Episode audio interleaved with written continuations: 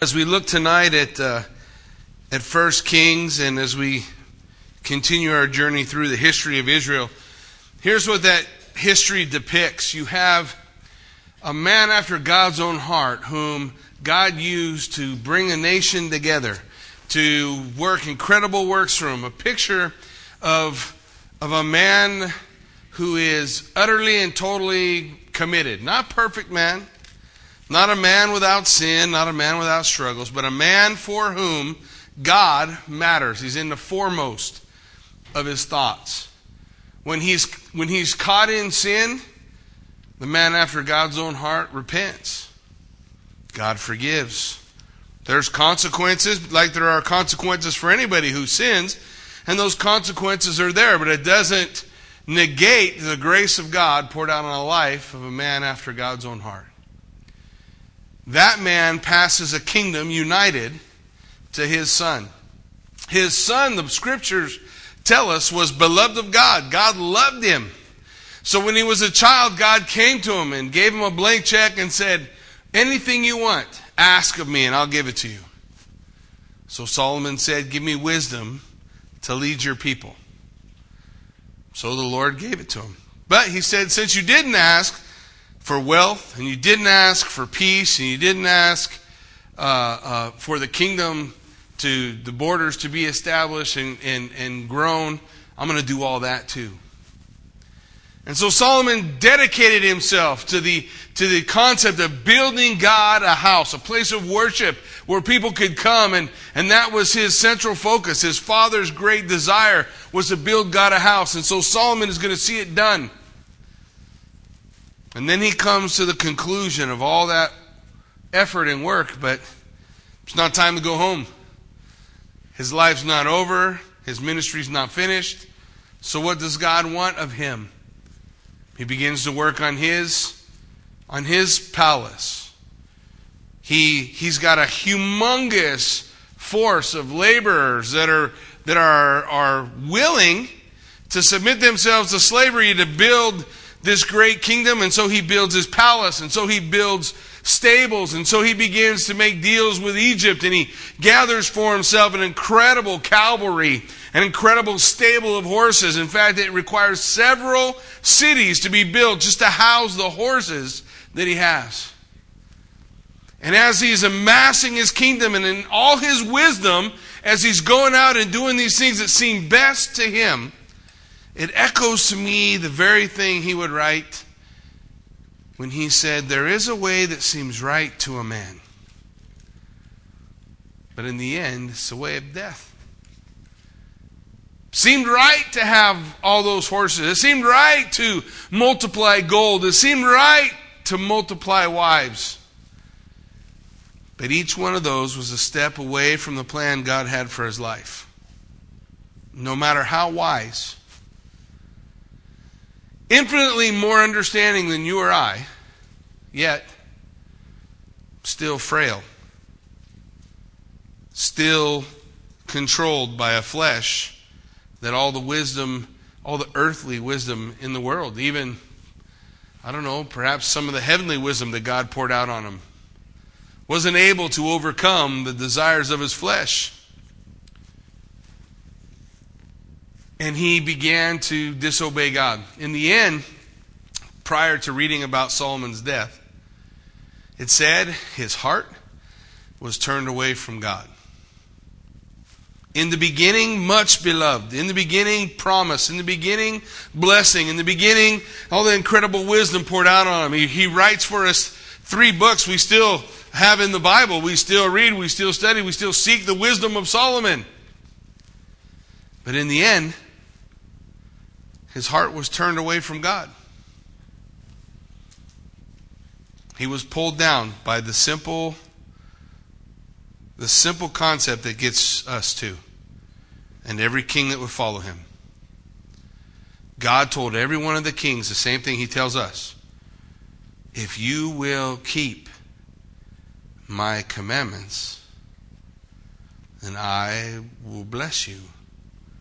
I will establish your kingdom. I'll be with you. Solomon coming to the end of his reign, the Lord speaks to a man called Jeroboam. Jeroboam was one of the guys, the officers, set over this in huge labor force that was building all of Solomon's palaces and cities and stables. And he had a, a kind of had a, a, a little uh, revolt against Solomon and had, had fled to uh, Egypt. And a prophet speaks to him and says, Listen, he tears up his this cloak into ten pieces. And he says, Just as I torn up this, this, this uh, a cloak into ten pieces, the Lord is going to divide the kingdom and he's going to give you ten parts. And if you will follow him like David did, not perfect, but that God was the forefront, then he will establish the kingdom through you. Later on, Solomon dies. Rehoboam, his son, comes into power. Jeroboam comes back and he says to Rehoboam, Listen, if you lighten the yoke of your father and let all us workers go home, we'll follow you all the days of your life. Rehoboam sought counsel And the older wise man and his council told him, let him go. But the younger guy said, no, you make him stay. You make him, you show him that you're a greater king than your father Solomon. So that's what he does.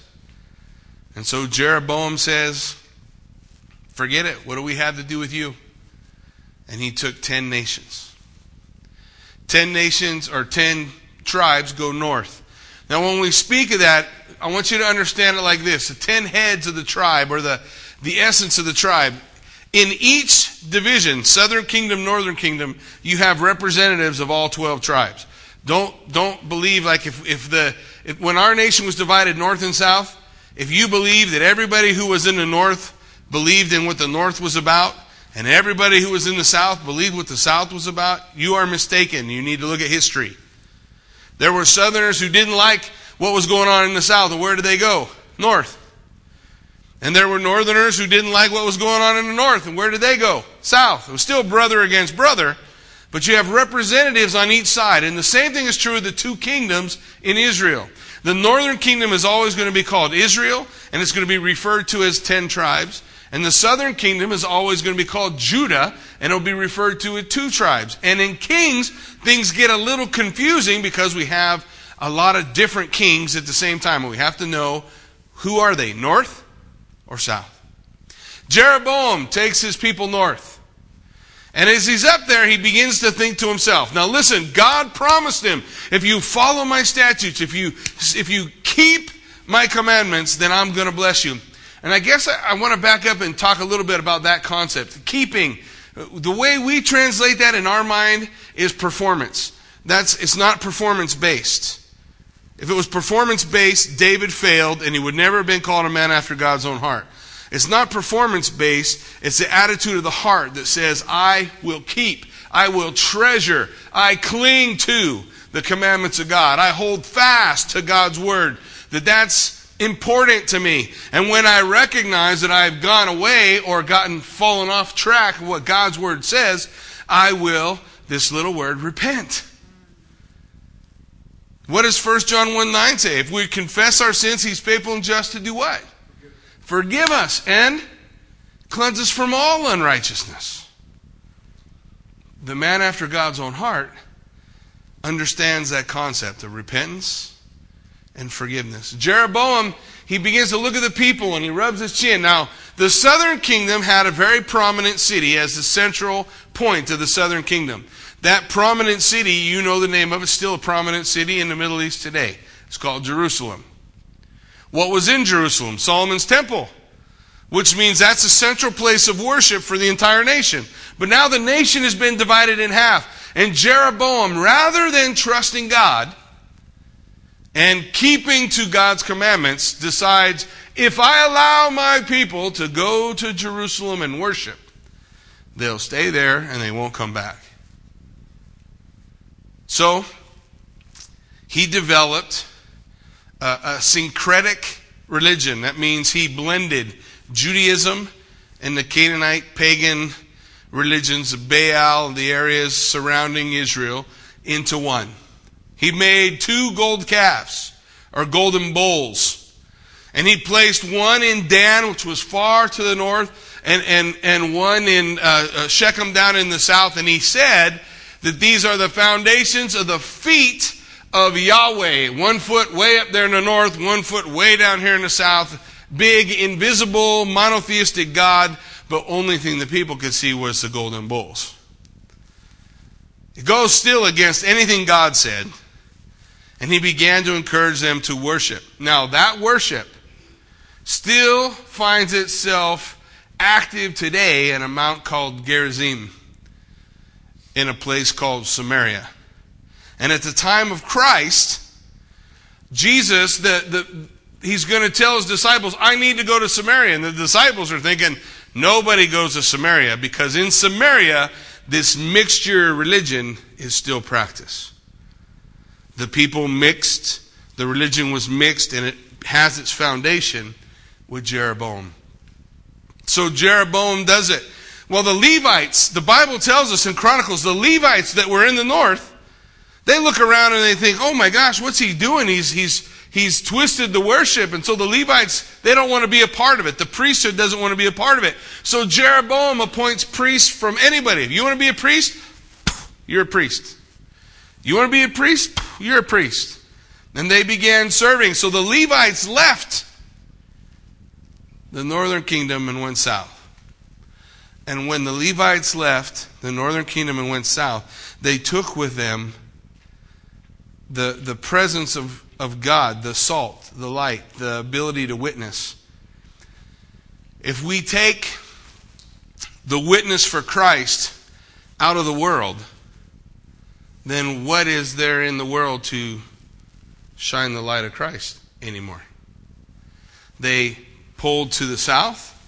So, as a result, in the northern kingdom, there will never be a good king. There will never be a return to the worship of, of the Lord. There will be the earliest captivity of the two divisions. We'll see that tonight as we look at the prophecy tonight. We last week we were or last time we were together we talked about the old uh, uh, the man of God, unnamed prophet called of God to go and give a message to Jeroboam. That message is you have disobeyed what God said to you, so he's going to pull the nation away from you, just like he took it away from the line of David. So the word has come to him. God's going to begin speaking through his prophets. At this point in the kingdom, we're going to see a lot more work with prophets. We'll, we'll recognize it as we go through uh, First and Second Kings with Elijah and Elisha. It also is going to work around the same time as Jeremiah, Ezekiel, Daniel. All those guys are ministering the same period of time, leading into the captivity of the of the southern kingdom. So as we look tonight, and as we begin to take a look at chapter 14, right after that prophet has has brought his word, told uh, uh, Jeroboam what would happen. Then that prophet disobeyed what God told him, and he was uh, killed by a lion. These things all happen, and the scripture tells at the end, if we look at the end of, uh, of chapter 13, we pick it up in about verse 33, it says, Now after this event, Jeroboam did not turn away from his evil. But again, he made priests of every class of people for the high places Whoever he wished, he consecrated him, and they became one of the priests of the high places. This thing was the sin of the house of Jeroboam, so as to exterminate and destroy it from the face of the earth. Jeroboam made his choice, made his decision. Even hearing the word of God from a prophet, miracles took place, altars shaken, crumbles in front of him. You, you see God do incredible things. Jeroboam still will not turn. Why? It tells us in the Gospel of John. In the Gospel of John, we're told that light came to the world, but men loved the darkness rather than the light. The scripture tells us that this is a condemnation. Jesus said, I didn't come to condemn, I came to save. You're already condemned. And this is your condemnation. Light came, but you love the dark. If you'd like to do word studies, I encourage you, look at that word love.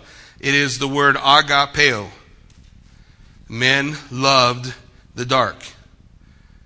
The same way God loves, that's how men love the darkness. That's the condemnation. That's where Jeroboam is. He loves the dark. He loves the dark. So the judgment of God is going to fall. Now, it says in verse or chapter 14, at that time Abijah the son of Jeroboam became sick. So shortly after this time Jeroboam's son gets sick. So Jeroboam said to his wife, "Please arise, disguise yourself that they may not recognize you as the wife of Jeroboam, and go to Shiloh. Indeed, Ahijah the prophet is there who told me that I would be king over this people." So he's going to send his wife to seek out the, the counsel of an old blind prophet. Now, apparently, Jeroboam doesn't know the prophet's blind, or he wouldn't have his wife wear a disguise. And apparently, Jeroboam doesn't understand the power of God, or he wouldn't have his wife wear a disguise. You can't hide yourself from the eyes of God. But another part of the reason why Jeroboam's wife is is going to wear a disguise because she's going into enemy territory. The northern ter- the northern nation and the southern nation are fighting each other. So she's going to wear a disguise as if they knew Jeroboam's wife was walking through town, the southern kingdom would snatch her up. And so she's going to wear a disguise and go to see his prophet. And it's interesting because I want you to see the things that Jeroboam has her bring to the prophet. These are not a, it's not a lavish gift by any stretch of the imagination, but it is full of meaning. He says, also take with you ten loaves. And you remember I told you when Ahijah came to Jeroboam and told him he tore up this garment into ten pieces and said to him, Hey, these ten nations are going to be yours. Now, as he goes to him, he says, Take him as a reminder, take him these ten loaves, ten loaves, some little cakes. The, the little cakes are like a, a um, almost like cupcakes for, for small children. It's something for kids he brings. Um, little cakes and a jar of honey. And he says, Go to him and tell him, and, uh, and he will tell you what will become of the child. So he takes, as if to, to remind Ahijah, remember the ten tribes God gave me. And, and here are these little cakes. We're, we're talking about a small child, and, and, and he's sick, and there's children here in the northern kingdom. It's, it's, it's I think, full of all kind of, uh, of other concepts that Jeroboam is bringing to Ahijah. But you see, all those things would matter, should have mattered to Jeroboam. You understand? It should have mattered to him, but it didn't matter to him. He didn't care about his children. If he cared about his children, he wouldn't have started a, a false religious system that he himself knew absolutely was false just in order to control the people. Now, does that ever happen in history? Has there ever been religious systems that have been developed by the leaders of nations to control the people? Sure, there has. It's called the emperor worship, Caesar worship in Rome, and that's not because they invented it. That's something that, that happens uh, uh, around the world in other nations, and a, a means to control people. That's why later on it would be said that religion is the opiate of the masses. Because through the religion, I can control the people. The Bible tells in the book of Revelation, is that ever going to happen again? Sure, the Bible tells that there's going to be a world ruler who will cause people to worship the beast. Same concept. An, a, an idea a concept of control over to people. Same thing that Jeremiah has chosen to do in this place. Well, Jeroboam's wife did, uh, did so. She arose and went to Shiloh. And she came to the house of Ahijah. But Ahijah could not see, for his eyes were glazed by reason of his age. Now the Lord said to Ahijah, Here is the wife of Jeroboam, coming to ask you something about her son, for he is sick. Thus and thus you shall say to her, and it will be when she comes in that she will pretend to be another woman. So Ahijah, who can't see, the Lord brings a prophetic word to Ahijah and tells him, Hey, Jeroboam's wife is on her way to meet you. She's going to be pretend to be somebody else. She's going to ask you about her son, and this is what I want you to tell her. So the Lord tells Ahijah about it before she ever gets there. Before she's ever crossed the threshold, he is already aware. The Lord gave direction to Ahijah. When the Lord gave direction to Ahijah, does he have a choice? Sure, he does. He has a choice whether or not to obey the word to keep his word, to value his word, or to do whatever he wants or whatever he thinks is right. Every human being on the face of the earth is going to be faced with those same choices every single morning. Will you wake up in the morning and say, I will be God's champion today? I will carry the banner for the Lord today. I'm going to be the example that I need to be today. We all are faced with it. So as we look at the study and we read about these kings and the dumb things they do and the decisions they make and the judgments that come, don't look at it from some high horse looking down on these guys as though we aren't faced with the same decisions and we don't make the same bad decisions in our lives. The Lord is still looking today for people who will stand in the gap for Him. He's still looking. Book of Ezekiel says the Lord looked to and fro for someone to stand in the gap, and he found none. Ezekiel is writing about a hundred years after this period of time. So we see these things taking place and creating a problem there in the nation of Israel, even as it creates a problem for us. Well, in verse 6 it says, So it was, when Ahijah heard the sound of her footsteps as she came through the door, he said, Come in, wife of Jeroboam. Now, I wonder what that must have been like for her. For one thing, she's come to the house of the prophet, and she's going to recognize he's blind. When the scripture says his eyes were glazed, it means the cataracts were so thick on his eyes that his eyes just looked gray. That you, you could look at him and tell he cannot see. But as she comes walking through the door, and at the same time in her mind, she's recognizing the prophet's blind, I'm good to go, everything's great, Ahijah the prophet welcomes her by name. Oh, hey, God told me you were coming. You can't disguise yourself, even from a blind man, especially the blind prophet of God. So she comes in. And he says, Come in, wife of Jeroboam. Why do you pretend to be another person? For I have been sent to you with bad news.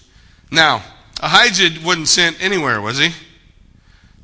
but it doesn't change the fact that God has given me revelation for you, is what Ahijah is saying. You have come to me, but in reality, God has sent me to you. You think you've come here to find out about your son, but in reality, God has brought you to this place so that you can hear this word, this judgment. Similar to the judgment that her husband received from a prophet just a chapter earlier. The Bible tells us that in the last days, for the battle of Armageddon, that God will put hooks in their jaws and gather the armies together against Israel. The, the imagery that God is using in that is very similar to what's happening here. All the people who come to Armageddon will make their own choice to go, to do battle against Israel. But in reality, they're coming because God said it. Just like Jeroboam's wife is being drawn.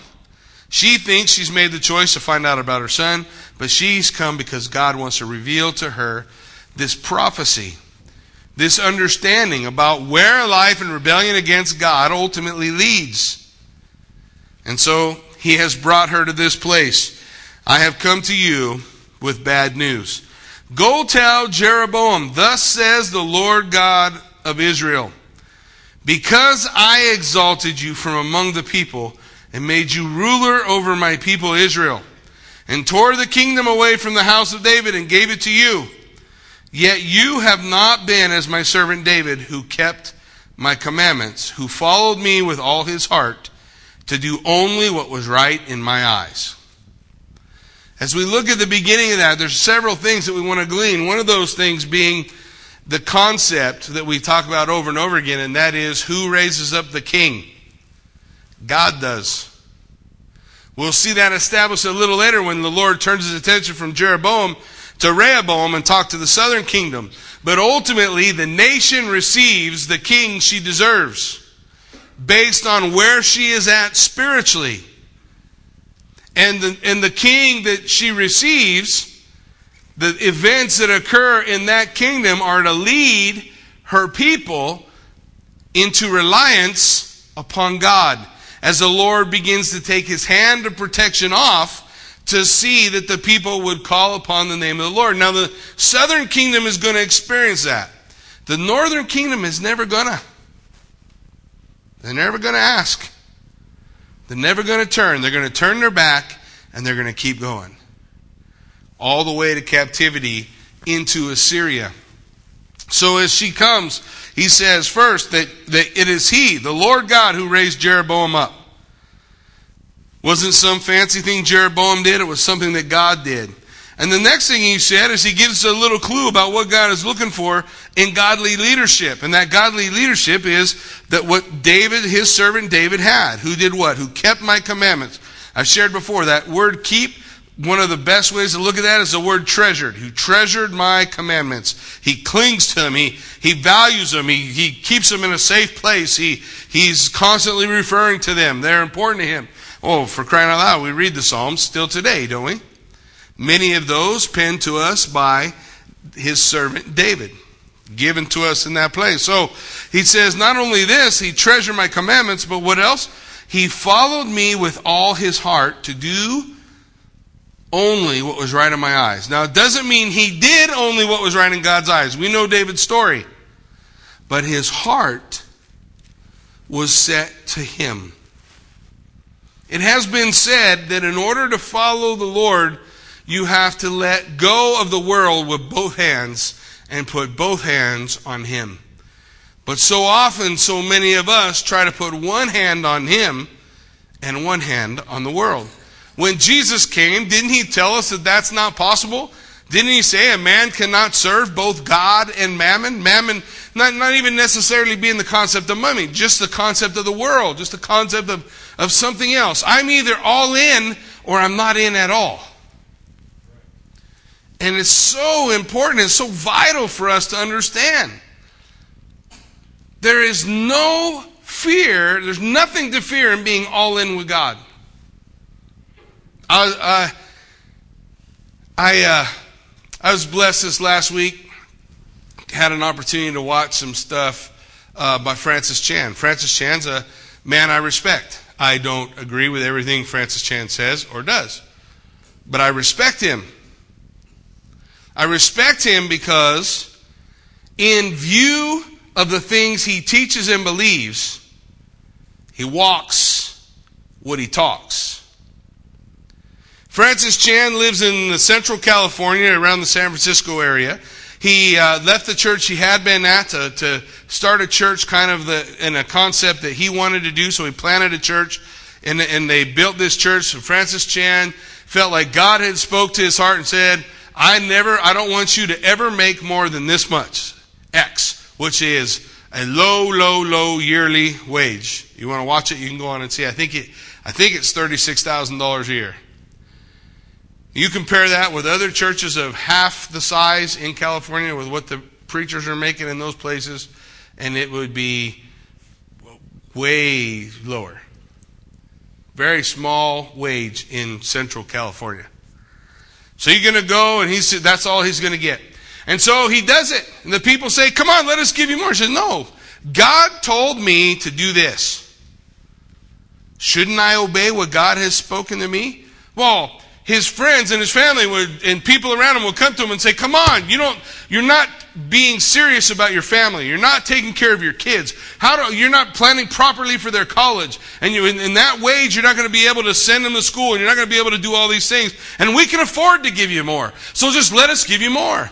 And he said, No, my trust is not in you. My trust is in obeying God. He called me to do it. I'm going to do it. I'm done talking about it. If God wants my kids in college, He will provide. He called me to this, I'll do it. He hasn't demanded it of any uh, anybody else. He just said this is what God's done to me. First year, though he felt like the Lord spoke to his heart and said, "I want you to give away $50,000 this year." Now, he only makes 36,000. But he said, Well, I feel like God has called me to give away 50,000. And of course, he's thinking, Well, it's crazy. I'm never going to be able to do it. But okay. So he set forward that next year to give away $50,000 between him and God. So anytime anything came in, somebody gave him a gift, somebody somebody, you know, money just came in from a variety of different places for him. He gave it to God. And that year he gave away $50,000. And he was kind of blown away. It wasn't about how much he had for himself, it was about how much he could do for the Lord. The next year, God asked him to give away a 100,000. And the next year, he gave away a 100,000 the same way. And the third year, God asked him to give away a million. And about this time, any of you who know him may be aware during this time he wrote a book. And the book went huge. It was called Crazy Love. And Francis Chan signed over all the rights to that book. And he gave away a million dollars. He keeps God's word. Now, I'm not suggesting that that is the way that God calls everyone to keep His word. But what I am saying is, He lives what He believes. And the challenge that that presents to me is the same. Do I live what I believe? Folks, we don't have to get crazy. There's simple things in God's Word, isn't there?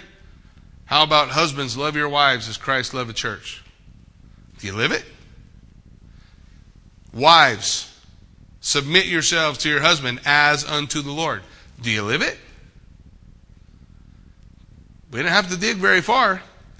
For folks who aren't married, it doesn't take very long as we look through the pages of Scripture to see similar promises, similar challenges to each of us. And the challenge is if I believe it, then like David, I'm not going to be perfect. But it's going to be the desire of my heart to please God. Is the primary desire of your heart to please God? Because that's key. That's key. Jesus said that you had to love him more than anybody else. More than brother, sister, wife, children, that the love for Him would make all other loves pale in comparison. Is that the way we love God? Primary thing God asks of all of us, right in Deuteronomy, love the Lord your God with how much? Oh, oh. That's a lot, right? That's a lot. And before we excuse ourselves and say, well, it's not possible, sure it is. God said David did it. God said David was a man after God's own heart. What did he, we just read it, right? That he followed him with all his heart, who kept my commandments and followed me with all his heart, only to do what was right in my eyes. What did Jesus say when asked about the things he did? Didn't he say, I always speak the things my Father tells me to speak? Didn't he say, I've always done the things my Father gave me to do? Didn't he lay out for us that same example? That same example we see from him. So this is a challenge for us. It's a challenge for us to say, hey, it's it's time, I think, especially in our day and in our time. I, I don't sometimes people say, you know, if America doesn't change, she's going to be judged. Whoa, America's judged. We're in it. We've been in it for years. We're not awaiting judgment. Judgment is happening now. It didn't just start a year ago or five years ago or ten years ago. We've been in judgment for quite a while. But the scripture is still clear from Solomon's time when he founded the temple. What did he say that we ought to do if we find ourselves off track? If my people who are called by my name. Now, he's specifically speaking to the nation of Israel. But there's a title we go by here, isn't there? It's called Christian. What does that mean? Christ like, followers of Christ, right? To me, that's his name. If they will humble themselves, if they will pray, if they will repent and turn from their wicked way. And sometimes we think, oh, there's no way our nation's all screwed up and all those people got to repent. Oh, come on. When the two when these two nations divide and go into captivity, the northern kingdom to Assyria, Assyria conquered by Babylon. Then Babylon comes around and conquers the south, and they go into captivity. And God gives them the promise, His promise that that day when they're going into captivity in chains, being drug off is, I know the thoughts that I think towards you, thoughts of good and not of evil, to give you a future and a hope. That's the promise God gives them while they're being chained up and taken into slavery. There's a young man about 16 years old who's taken in the first captivity the first time Babylon comes. Babylon conquers Jerusalem, I want to say four times, it might be only three. But the first time he conquers them, he takes the best of the best home to Babylon. One of those guys has a name we should all know. His name's Daniel. And Daniel, reading the scriptures, discovers not only why they're in captivity, but how long that captivity is going to be. And when he discovers the need for the nation is to repent, Daniel, of whom no sin is ever mentioned, repents. Is that not amazing? Let me ask you a question. Has someone ever asked, asked you to apologize for something you're not guilty of. If your attitude is restraint for that, I would say that that attitude is not biblical. The biblical attitude in the scripture is not that I cling to my rights, but that I desire peace. What will make for peace? If apologizing will make for peace, I'll do it. You, if you haven't ever experienced that, stand in the foyer when Joe's here, and he will bump into you. And when Joe bumps into you, he'll say sorry to you, and then he'll ask you, Will you say sorry to me? Now, if you decide to cling to your rights and think, I don't have to say sorry to this dumb kid, he bumped into me, I didn't bump into him, you are free, you have free will to say, No. But stand by there will be no peace. Joe is going to ask again, scream, rant, rave, stomp off, slam doors. He may knock a little old lady who's totally innocent down because he's running to the office, all because I'm clinging to my rights. But scripturally, Jesus taught you don't have any. So what, why cling to him? He laid his down for me, I lay mine down. That Daniel took that view and he repented for the nation.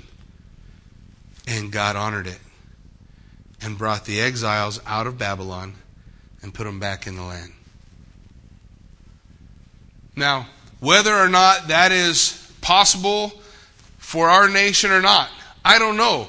But it doesn't absolve us of the responsibility not to go and, and, and have a parade somewhere and tell everybody else how they need to repent, but that we would recognize it is our responsibility as God's people to repent for our nation. Whether I have ever been involved in any of the sins that, that, that God lists out as a problem for the nation or not is irrelevant. God's word calls us to repent. What would happen here, the prophet, if Jeroboam repents? I can tell you because I can see it throughout Scripture. If Jeroboam repents, God relents. That's how it works. If Jeroboam repents, God relents. And he establishes. And he moves forward. If there's no repentance, there's no relentance, and the judgment comes full force. So the judgment is laid out for them. The scripture says this, verse 9, But you have done more evil than all who were before you.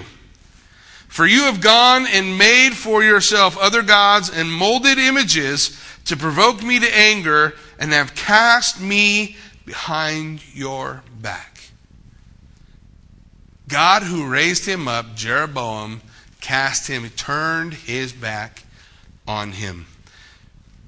Read Psalm 22 sometime in your, in your devotion. It's a psalm that Jesus from the cross uh, asks uh, his disciples to check out. Well, if you don't remember when he did it, it's when he said, My God, my God, why have you forsaken me? When he proclaimed the opening phrase of Psalm 22. That's how a rabbi would teach. He would, he would give the opening phrase, and his students would then find where that opening phrase was written and read it. Psalm 22 is a psalm that describes crucifixion. And some of the crucifixion, some of the descriptions there, you'll recognize the things that people said. They shoot out their lip toward me. The, the shooting out of the lip, the turning the back, the gaping their mouths or gnashing their teeth. It's all the same. It's all language of rejection. It's all language of, I don't want you. I don't want what God has. I don't care about you. I don't want to follow you. And that's what Jeroboam had done. He did worse than David and Solomon. Well, well, think about it. Because David, the nation was still united, right? And, and Solomon, the nation united, although it's declining, it's still united. And then when God gives Jeroboam 10, all of a sudden he turns all the people's backs away from God. They reject him and they move forward. And that's what he's done. You've done, you've done more than they all did. There's always going to be this steady progression. If you read Romans chapter 1, 2, and 3, Romans chapter 1, 2, and 3 present mankind on a black canvas that shows the downward spiral of man. You cannot read Romans 1, 2, and 3 and think that we're somewhere at the beginning of the spiral. We are not. We're deep in the spiral. We're deep in the depths of the spiral of a, of a nation and a world and a, and, a, and a system that has turned their back on God. And that's exactly where the nation of Israel is here. You have turned to other gods. Therefore, behold, I will bring disaster on the house of Jeroboam. So the judgment that God brings in the, the first point in, in verse 9 is because of their idolatry. Now, you and I would say today we're not really involved in idolatry, but we are. We worship the same gods they did. They worship the gods of sex, money, and power. It's no different today. We don't call them Ashtoreth and Baal. We call them, you know, uh, uh, the American dream sometimes. Right? I mean, uh, what's every rock star in a rock star for? So that he can have money, sex, and power. Why does everybody climb the, the corporate ladder so often? What's their reason? Money, sex, and power. It's the it's that call. Satan hasn't changed his tactics. Those are still his desires, his pull, his woo. And so they followed them and turned their back.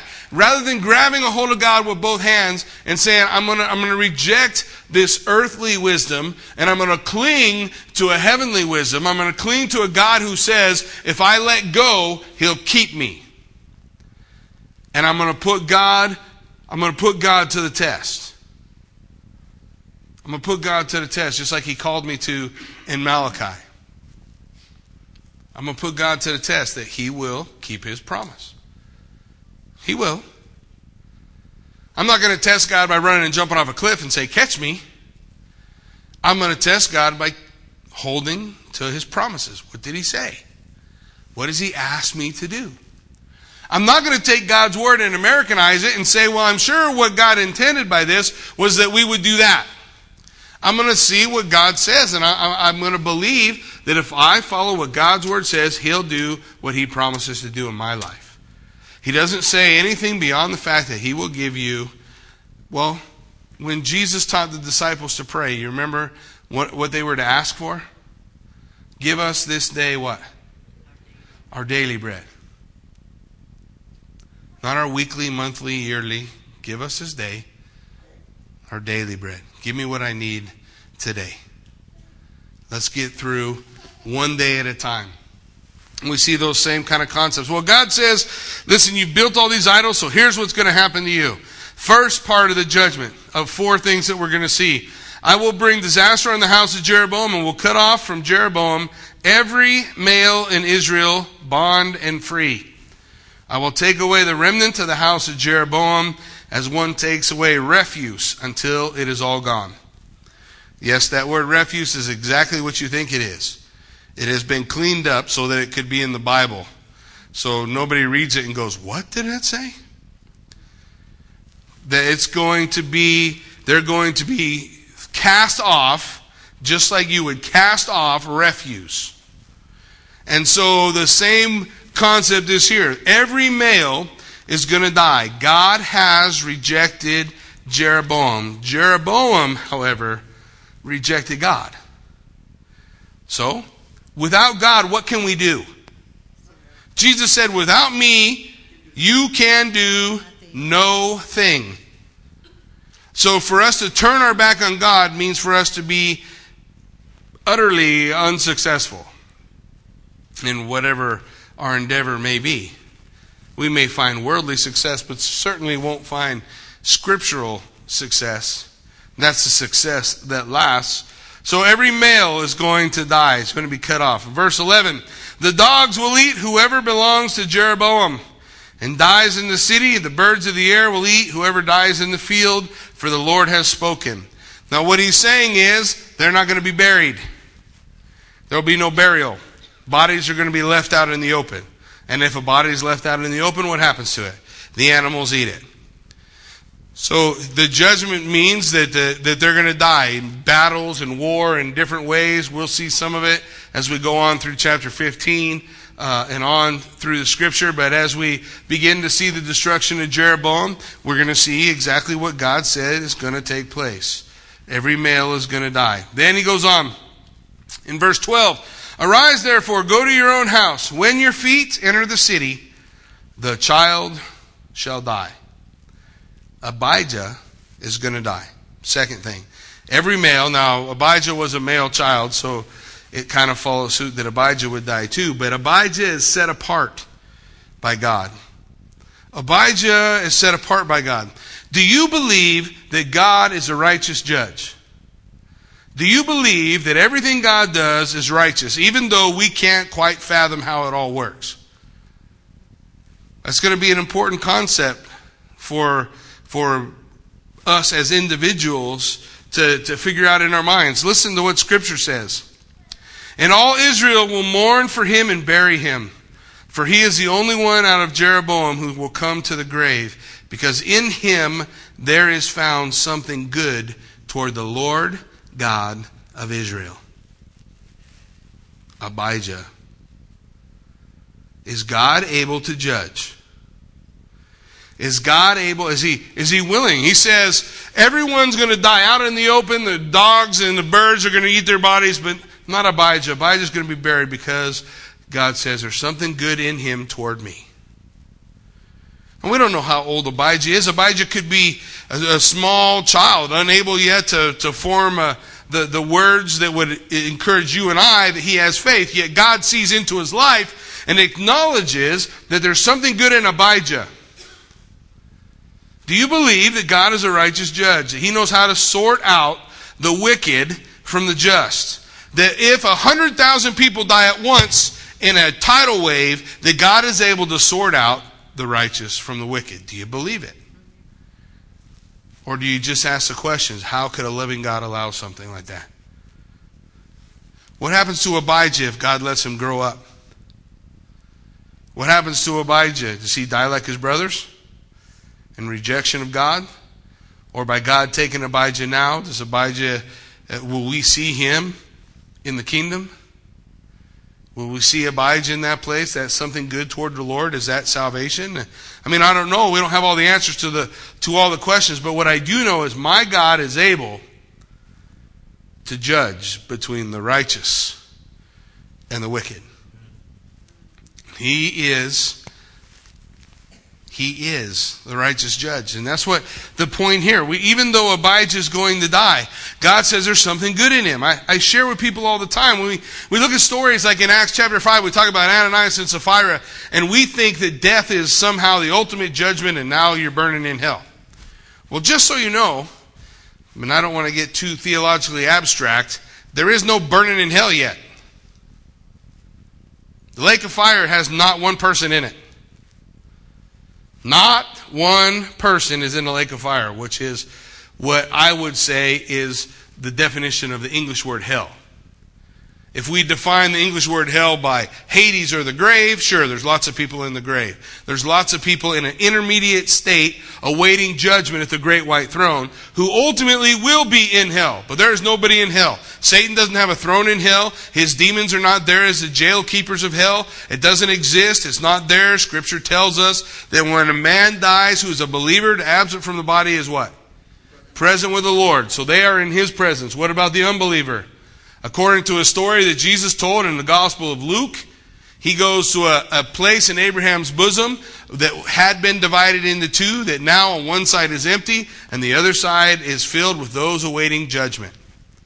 What do I know about those people who are in judgment? I know that they can see. I know that they can feel. I know that they can understand. Perhaps part of that judgment is to wait for a thousand years or however long it's going to be until their ultimate judgment comes. Think about when we were a child and our father said, I am going to whoop your butt. Get up to your room and I'll be there in a minute. A lot of times, the torment was waiting for the judgment. In this case, there's a lot more torment than that. Because the judgment that comes is real. Hell's a real place. There's real things to feel. I want you to understand that at that moment, at the great white throne judgment, the second resurrection will take place, and the dead, the lost dead, will be resurrected into a body perhaps just like the body that we will possess is the, the, the resurrection and the righteousness, and that body is a body that keeps him alive forevermore in a place that is the other absence of God. That's a place called hell. Not a place where Satan's in charge, but a place in the absence of all good things. A horrible, horrible, terrible, frightening concept. And it's real, and it's all over the pages of Scripture. All over. To die, the Apostle Paul said, is not the worst thing that can happen to you. To be judged, Paul said, do not fear men who can destroy the body, but fear God who can cast you into hell. That's real. That's real. Ananias and Sapphira, I'm not convinced, are lost eternally they did a sin unto death. The scripture talks about a sin unto death. That there are times and, and, and occasions where the Lord will take someone right now because of the things that they're doing and he'll take them home. It doesn't mean they've lost their salvation. Certainly they've lost reward. Certainly there's some, some sort of loss resultant in it, but ultimately it doesn't mean they're lost. Abijah, uh, all the other children of, of Jeroboam, they probably were taken and, and are going to hell. But I would say Abijah, there's at least some concept on the page of Scripture that Abijah had some kind of a thing with God, some kind of relationship. God saw it. Though his life was forfeit as a judgment upon his father, it doesn't mean that he spends eternity outside of the presence of God. Death is not the end. Death is just another birthing opportunity.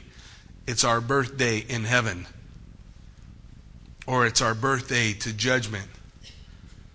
And because it is such an incredibly dramatic difference between those two things, God gave His church one job go into all the world and make disciples of all men. He didn't call us to argue about eschatology, although sometimes it's fun. Don't get me wrong. He didn't tell us to argue about non essentials. He didn't tell us to fight over a bunch of other stuff, which sometimes is what we spend the majority of our time doing. He said, Go into all the world and make disciples. Because in the time that we've been here studying the scriptures, countless people have passed into eternity without Christ.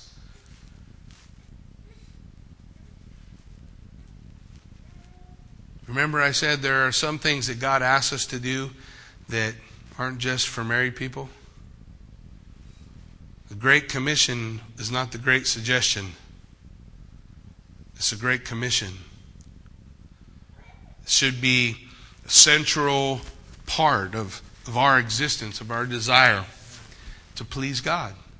He hasn't left it generic. Well, I wish I knew how to please God. I wish I knew what to do for Him. No, He told us here's what you do bring people to me. When people come to Jesus, do we know that they come broken? Do we, do we know that they don't come sanctified, that they're not perfect? That some of them still drink, that some of them still smoke, that some of them still struggle with a variety of things in their life? Do we understand? I hope we do. We need to bring them to a knowledge of Him and let Jesus do the fixing. You and I aren't qualified. We're not qualified to fix. We're qualified to understand what God's Word says, to rightly divide the Word of truth and, and apply that. And that's what we should be doing. Well, in verse 14 it says, Moreover, the Lord will raise up for himself a king over Israel. So who's going to establish the next king? Jeroboam's going to die, and the people of Israel are going to think they're the ones who, who put together the next king. But what does the scripture say? Who rose? Who, who provided the next king? It says the Lord will raise up for himself a king over Israel. I'll be honest with you. In, in this last election that we had, I was pretty stoked about the opportunity maybe for some change in a different direction. I was kind of uneasy about the, some of the the, the, the, the, stuff going on, but, but I, I, I knew who I didn't want. And then there was a storm. And then there was a storm on the East Coast where people said it's the biggest storm in recorded history. And the day that storm broke, I knew. The day that storm broke, I knew what was going to happen. It was as though God said, Listen, I'm going to choose the king. You go ahead and do what you're responsible to do, but I'm going to choose the king. I'm going to choose a king that's going to bring people to their knees. I'm going to choose a king that's going to call, cause people to call upon my name. Because that's so much more important than whether the economy turns around or whether we scale back and don't fall over the fiscal cliff or, whatever crazy nonsense people are focused on. The only thing that matters, only thing that matters is the, the ability to snatch people out of the fires of hell and, and help them to, to enjoy an existence with Almighty God. And whatever has to happen for that to happen needs to happen. And in the meantime, we need to be his hands and feet, willing to do it. So the Lord says, I will raise up a king over Israel who will cut off the house of Jeroboam. This is the day. What? Even now?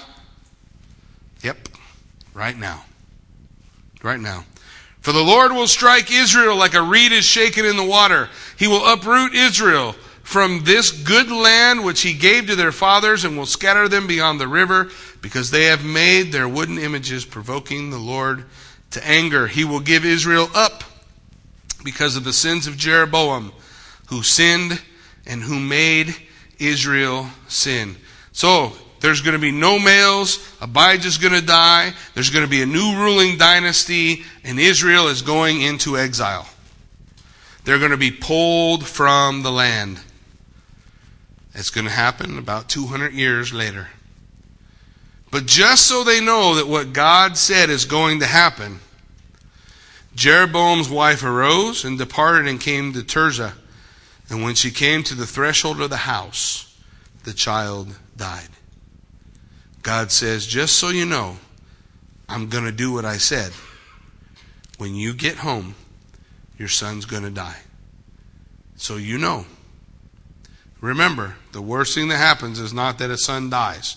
The worst thing that happens is that a mother and father spend eternity in hell because they would not repent. That's the worst thing that happens. The judgment comes, and they buried him and all Israel mourned for him according to the word of the Lord, which he spoke through his servant Ahijah the prophet. Now, the rest, of the acts of Jeroboam, how he made war, how he reigned, they're written in the book of the Chronicles of the Kings of Israel. The period that Jeroboam reigned was 22 years, so he rested with his fathers. Then Nadab, his son, reigned in his place. Now we're going to turn our focus for the last few moments to Rehoboam. Surely the southern kingdom's doing better than the northern kingdom, right? And Rehoboam, the son of Solomon, reigned in Judah. Rehoboam was 41 years old when he became king. He reigned for 17 years in Jerusalem, the city which the Lord had chosen out of all the tribes of Israel to put his name there. His mother's name was Naamah, an Ammonitess. Why are we told that? We're told that because it illustrates the fact that Solomon, his father, had a love for foreign women. An Ammonitess was never to marry an Israelite. She was of the Canaanite uh, peoples, and they were to be utterly separated away from them so that they would not turn their heart from the Lord God. Solomon was guilty. Of course, he had, you know, whatever, 10,000 wives and 50 million concubines or something like that. Maybe a little less. He had too many.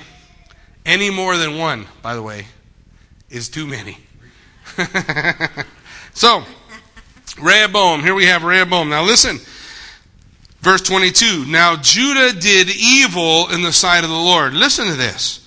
And they provoked him to jealousy with their sins which they committed more than all that their fathers had done. So we have the same phrasing used of both the northern and the southern kingdom. That Jeroboam was more evil than all those who had gone before him, and here Rehoboam and the nation of Judah follow suit.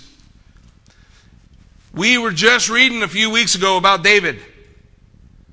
And then the height of the Israeli empire under Solomon and the glory of the temple and God speaking to the people and all this stuff. And then within five years of Solomon's death, this is where we are. The decline or the destruction is always faster than the building. It's always easier to destroy, isn't it, than to build?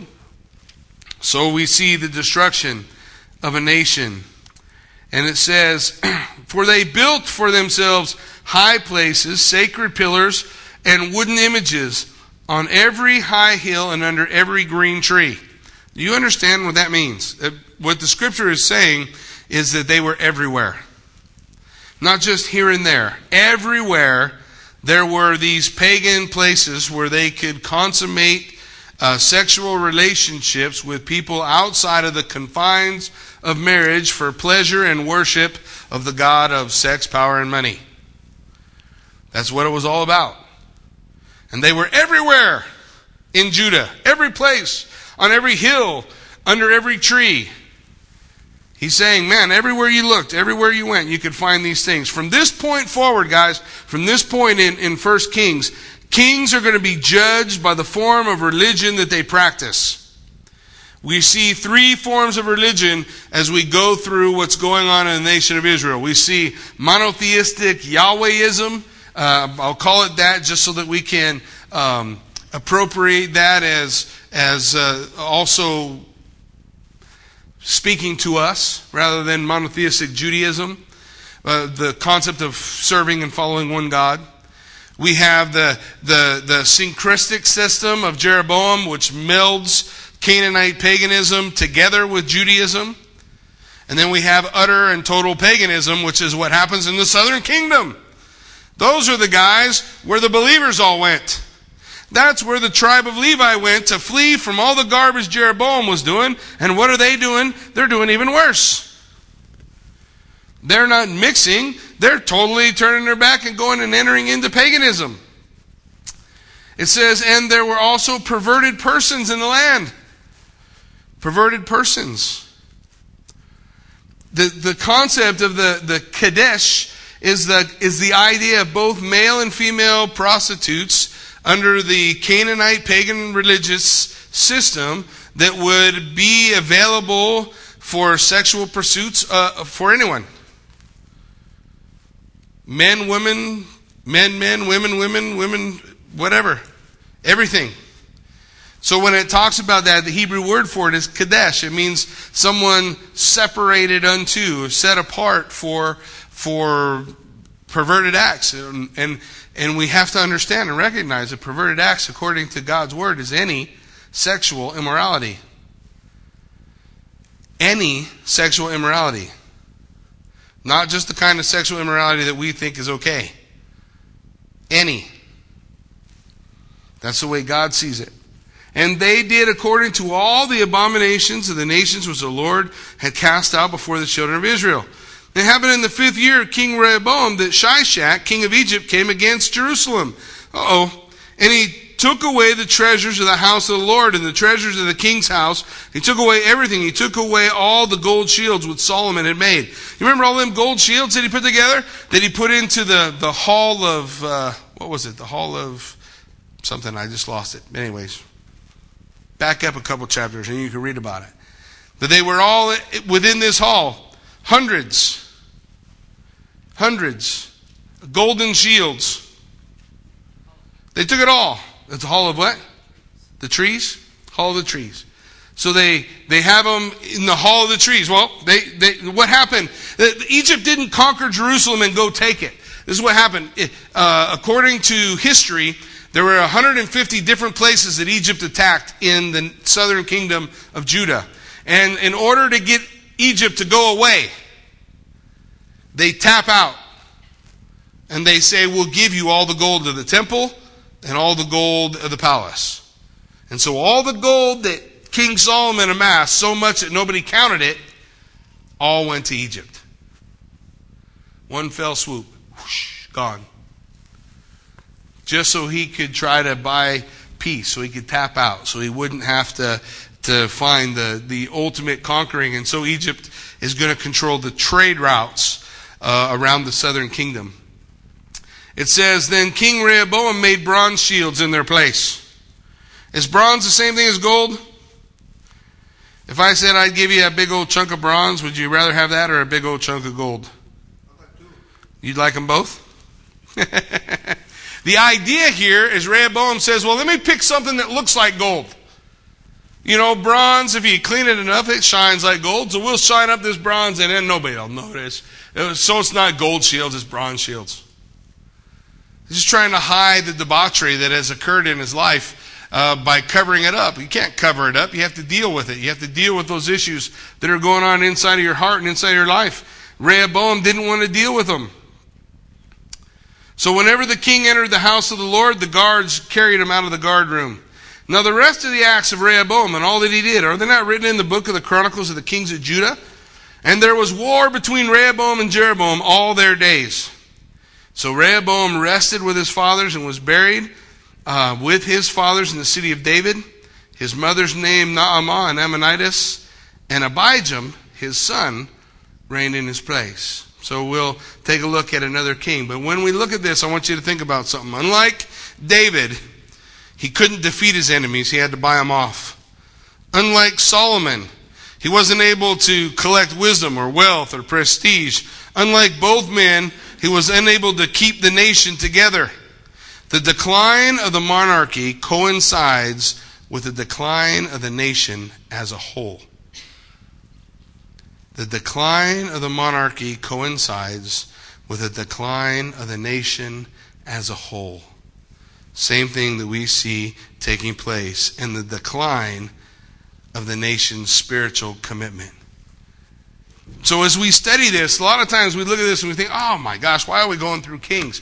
Well, because Kings is an exact mirror representation of where we are today.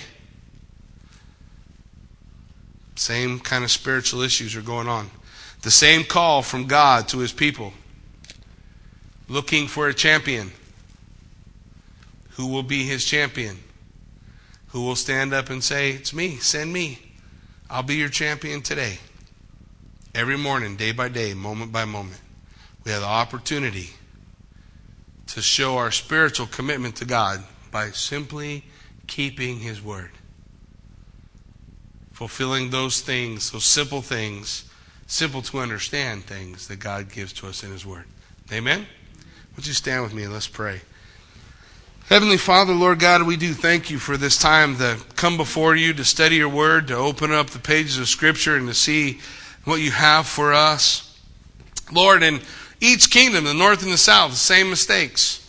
In every nation around the world, England, France, Spain, Israel, Syria, Egypt, North Africa, Libya, the United States, it doesn't matter where we go, we have a spiritual decline, a spiritual rejection we find ourselves in a place where we are flailing as a world, reaching out and looking with hope for someone to save. It's a scary place to be.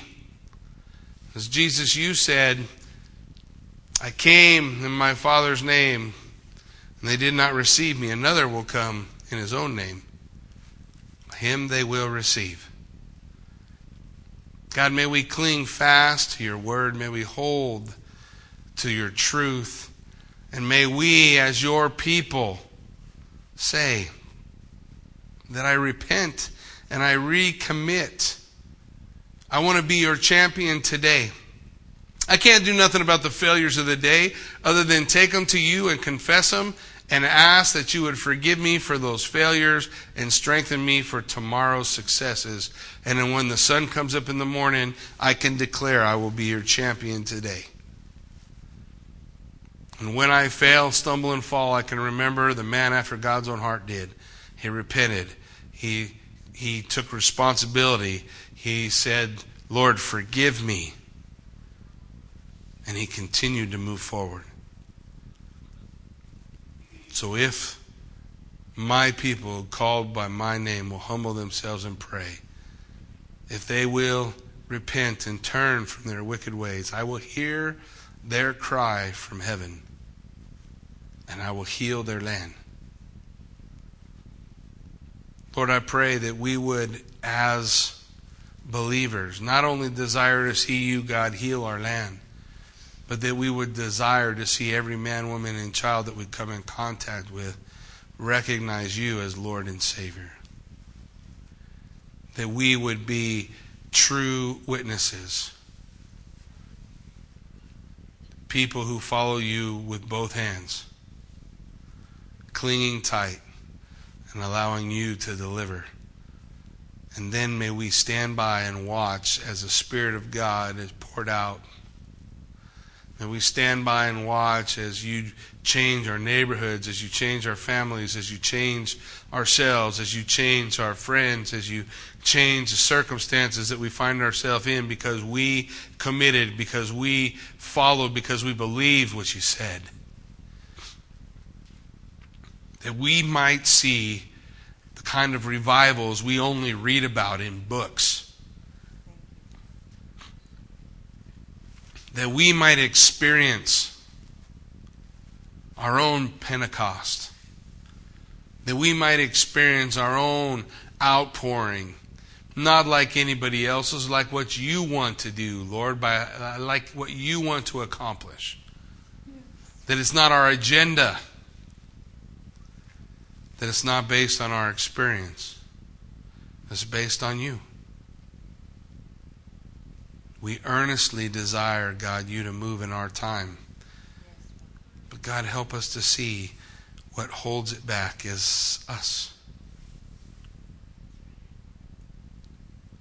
And not us generally. What holds it back is me specifically. I need to grab a hold of both hands. I need to let go and hold on to God. Believe His promises and live a life like I believe what he said. And watch and see and taste and know. For he is good and he is able to do abundantly above and beyond all I can ask or imagine. That's so incredible. So God move. So God work. So God be glorified in us. And may we heed the call. Not just now, not just tonight, but tomorrow and every day afterward to allow you to do your perfect work. We give you all the praise. Yes, in Jesus' name. Amen.